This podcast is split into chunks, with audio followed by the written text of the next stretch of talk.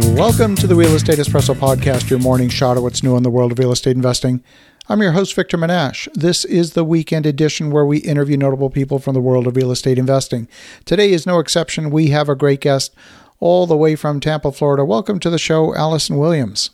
Thank you, Victor. I'm very excited to be here. Well, great to have you here.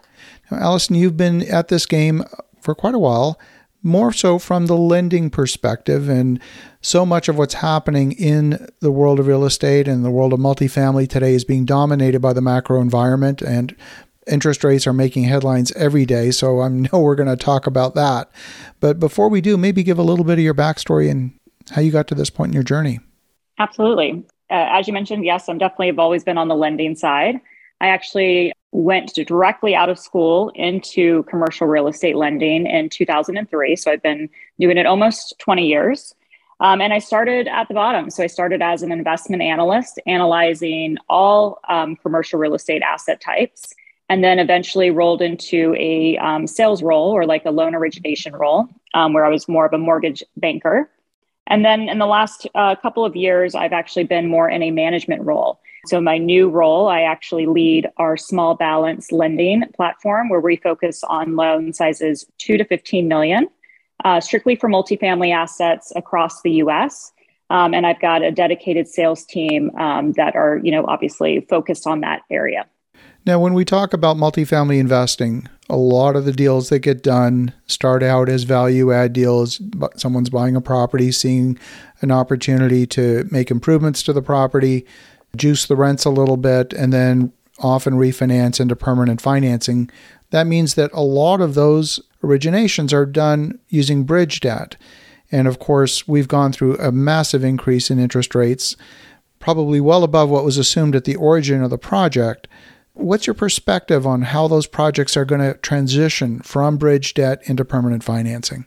It's a great question. I think what's so interesting is that so if you if you go back the last 5 years, heavily value add opportunities out there. I think a lot of people thought that they could get a significantly increased return by going after those opportunities.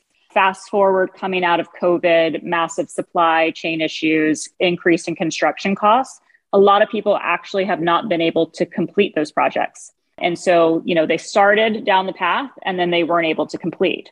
The positive side is that rent growth went through the roof.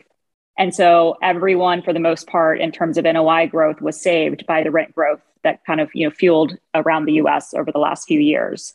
And so most of those deals, although they were heavily high octane deals, so high leverage, shorter term, and they were forecasting massive rent growth due to improvements. They still had the massive rent growth, but it was just for traditional year over year, moving tenants in, moving tenants out. So they actually are in a pretty good spot from an NOI basis. I think what will be challenging is we're still have this massive disconnect between cap rates and interest rates. And until those come closer together, there will be a gap in financing. You know, I mean, what we're seeing right now is interest rates are maybe best case scenario, five and a half percent. And this is non recourse debt. And maybe on the high end, maybe you touch 7%. The cap rates, you know, I think if you look the last 90 days, cap rates are still sub 5%. Maybe if somebody were to go under contract today, maybe you're finally touching a 5% cap rate and then going forward, you know, I, I do think that we'll see us, you know, a little bit of an uptick in that cap rate, but I still think there'll be that disconnect between where um, cap rates are and where interest rates are, probably for about an 18 month period. There's a school of thought that says at these higher interest rates, cap rate actually doesn't matter because your loan to value ratio, you're not going to get come, you're not going to come close to hitting that threshold. You're going to be debt coverage limited significantly, which means you're pro- right. You're going to probably have to bring cash to the table to get into permanent financing, or maybe you're going to break even. But the hope of doing a cash out refi that's probably gone at this point. Uh, so maybe cap rate matters less. I don't know. What do you think? Yeah, I mean, I, I think I mean, cap rate still matters because I think it's a lot for a borrower or investor to hear that they're only getting a 50% loan to value, right? So there's the the emotional attachment to like wow i'm only getting 50% leverage that's really hard for me to to understand and to to tell my investors but yes every deal is debt coverage constraint every single one of them So, yeah. you know, ultimately you're going to be constrained by an amortizing debt coverage ratio. Some lenders might do an interest only debt cover test, and that might get you a little bit more proceeds. But um, where we currently are from a cap rate basis and an interest rate basis, most borrowers, higher end luxury assets, maybe they're getting to 55% leverage, more that affordable workforce housing, maybe they can push it to 60, but it's very rare that we're seeing loan to values, you know, really north of 65 right now that's what we're seeing as well in in our underwriting. Uh, we are not actually at a point where we're converting any bridge debt to permanent, but when we project forward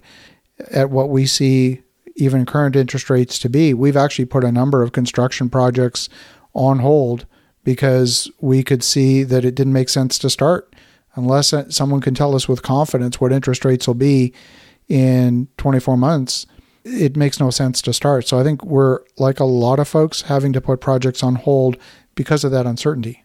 Yeah, and I think the other piece of uncertainty is I mean, I don't know how you structured your deals, but if they were floating rate loans and they're structured over SOFR and you have an interest rate cap in there. And maybe that interest rate cap had, you know, a 2% strike rate historically, now, you know, SOFR term SOFR is about three and a quarter. If you want to go put a three and a quarter strike rate and purchase that cap on your on your asset today i mean it could cost you 200 basis points. So i think we're going to still see a lot of transactions of people moving out of short-term loans just because the cap cost maybe becomes you know too much of a of a burden um, to handle. And so they want to go into shorter term fixed rate with flexible prepay so that you know they can basically bridge this uncertainty for 18 months 24 months. And then once the market settle back down lock in you know more favorable rates and terms. So you think the pathway to keeping these properties out of distress is essentially kick the can down the road extend with bridge extend with mini perm extend interest only and the lenders will be willing to do that rather than have a troubled asset on their books 100% yeah. I mean, I think the you will have troubled assets on your books. There's going to be deals that will fail. There's plenty of bad real estate decisions that happened. Yes. I think that the non-recourse lenders, which is the place in the space that we play in, we have been very diligent and very cautious not to get ourselves back into the same scenario we were in in you know 2008 and so those deals we we were valuing the real estate we were we weren't necessarily just valuating the net worth and liquidity of the sponsor and so I think those deals were lower leverage going in. You've got, you know, in some scenarios, you've got 30% cash in front of you. I think it's going to take a lot for those deals to go bad. There are plenty of deals that were higher octane, 80, 85, 90%, and maybe they were syndicated, right? And so if they're syndicated and you have a bump in a road and you go to call your investors and say, I need some money to help either pay for my interest rate cap or we're, we're coming off of an interest only loan to amortization. Now we can't make our debt service. Those are going to be tougher conversations, and those deals, they may not survive. But I think the majority of the deals, at least the, the ones that our company worked on, are in the other sector, which were you know a little more conservative, a little bit lower leverage, and we've got a ton of cash equity in front of us. And at the end of the day, the fundamentals around that real estate is still good. And we just hope that, you know, that we get through this fast. If it ends up being 24 months, 36 months, maybe we talk again and I might have a different perspective. Yeah, absolutely. So, are you seeing? So, where's most of your activity going today? Is it going into refinance activity? Are you seeing a lot of originations? Is it workout? What, what are you seeing today? No workouts, not yet. Um, so, what we're mostly seeing is so we were heavily weighted refinances. Now we're actually seeing more acquisition activity, but we're probably about a 60 40 split. So not terribly, you know, heavily weighted one way or the other. In terms of markets, you know, I think the Sun Belt has still remained very strong. The, the fundamentals there are great. Any market in which has been pro business, adding jobs, adding company relocations are doing very, very well. There's plenty of other markets that, you know, just had massive migration out of their areas that are hurting more. And I think, you know, those those will continue to hurt. But we we are seeing really strong fundamentals, particularly in the Sun Belt area. We haven't seen really the, the depth of an economic downturn yet. A lot of forecasts suggesting that that's still coming. So we haven't seen the job losses and uh, all Not of those all. sorts of things that that are, we typically associate with a, an economic downturn. Where do you think the most vulnerable assets are? Are we talking C class, B class, A class? Where do you think the vulnerability resides? Well, I mean, if you think just, I, I mean, high level about it, right? So if A class assets had massive rent growth, some of those units are renting for 4,000, 5,000 a month. Not many people can afford those units. And so it really depends on how, you know, and that was where, you know, every new asset that was built and delivered falls kind of into that category. So there was not a lot of workforce housing built in the last few years because of construction costs. You couldn't get a return that made sense. So you built luxury class A. So we have a lot of class A assets out there that are very much on the high end. I think we'll start to see concessions there again. The question will be is, you know, can that owner offer enough concessions to stay full with the current tenant base or will those tenant base, you know, leave those assets and go go down a notch, right? Find something a little more affordable. We still have a housing shortage though. So I, I think that there's a massive housing shortage out there. It is extremely expensive to go buy a single family home right now and live there. Your interest rate will be seven and a half percent for a 30 year. So I think actually multifamily assets will remain very full.